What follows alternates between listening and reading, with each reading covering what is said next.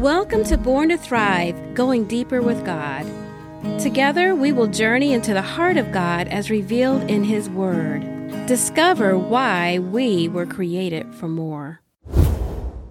This is our first episode of Going Deeper with God. I have a question I want you to think about. Suppose we've got it all wrong. Suppose what we read about in the book of Acts is still God's blueprint for the church today. Think about that. I'm going to say it one more time because I, I think we really need to think about that. Suppose what we read about in the book of Acts is still God's blueprint for the church today. You know, I've been reading through scripture in Matthew chapter seven. Jesus says something pretty profound. In fact, all of God's word is profound, but this kind of stuck out to me.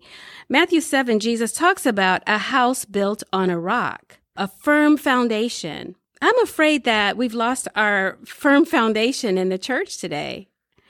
It feels like to me that instead of the blueprint that God created in the book of Acts in the very beginning, instead of using that as our blueprint, we've added a lot of mixture to our foundation in the church.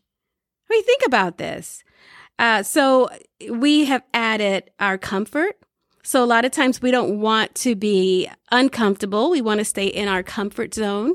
We've added personal goals. That's been a part of the church culture too. It's all about me. It's all about achieving and being the best and having the best choir and the best, you know, this and that and the best, you know, building and all of these different things. Comfort's been really, really a part of our foundation.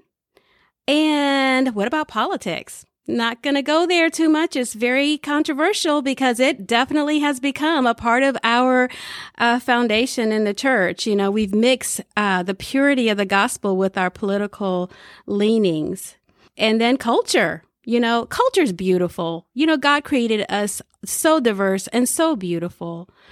But there are things in our culture that may not be part of the firm foundation that Jesus talks about in Matthew 7, which is his word. Bottom line is this I believe that we've altered the blueprint in the church. There we've got cracks in our foundation. Whenever there's mixture, then that it creates uh, cracks and it creates chaos and it creates confusion. And sadly, it creates division not only division between brothers and sisters from every tongue, tribe, and nation, from different denominations, different parts of our city, it creates division between us and God. And the saddest part about it is that we don't even recognize it. We believe that God is like us, and we believe that our viewpoint, even though they may not be biblically sound, our viewpoint is actually God's viewpoint. And so this division causes so many disputes and confusion that we see in the church today. But I believe that God is calling us to come into full alignment with Him so when I say this, I don't want you to think that I'm saying, oh, we haven't done great things, you know, um, in recent years because we have. By God's mercy and grace, we've seen God's Holy Spirit move in such powerful ways in our communities and we have wonderful praise reports and we have all kinds of things that are happening. And for that, I rejoice. But what if God is still requiring a full surrender? Of our desires and our goals and our objectives to his precious Holy Spirit. Suppose God is requiring that we find ourselves on the firm foundation of his word. What would look differently then? What would look differently if our plumb line of truth was simply the Word of God?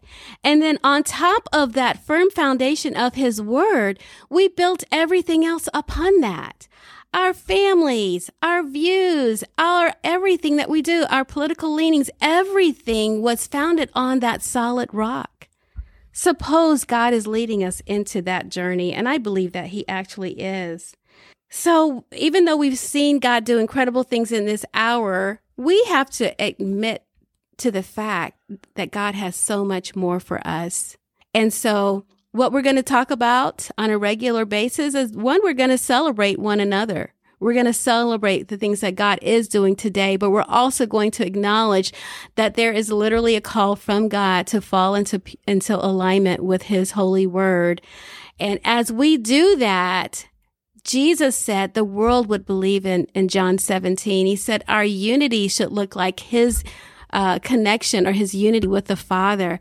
And as people see us walking together and allowing only the Word of God to become our plumb line of truth, then guess what? Jesus said the world will believe.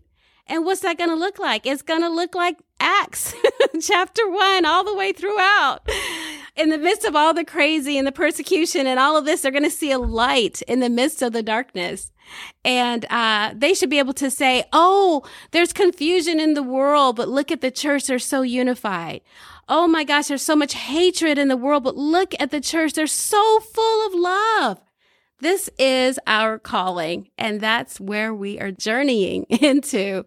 And uh, I search my heart, so I'm just going to encourage each one of you listeners to search your heart and say, God, show me where I have mixture in my foundation. So thank you so much. I look forward to um, this journey with you, and together we're going to explore the heart of God. You are the water.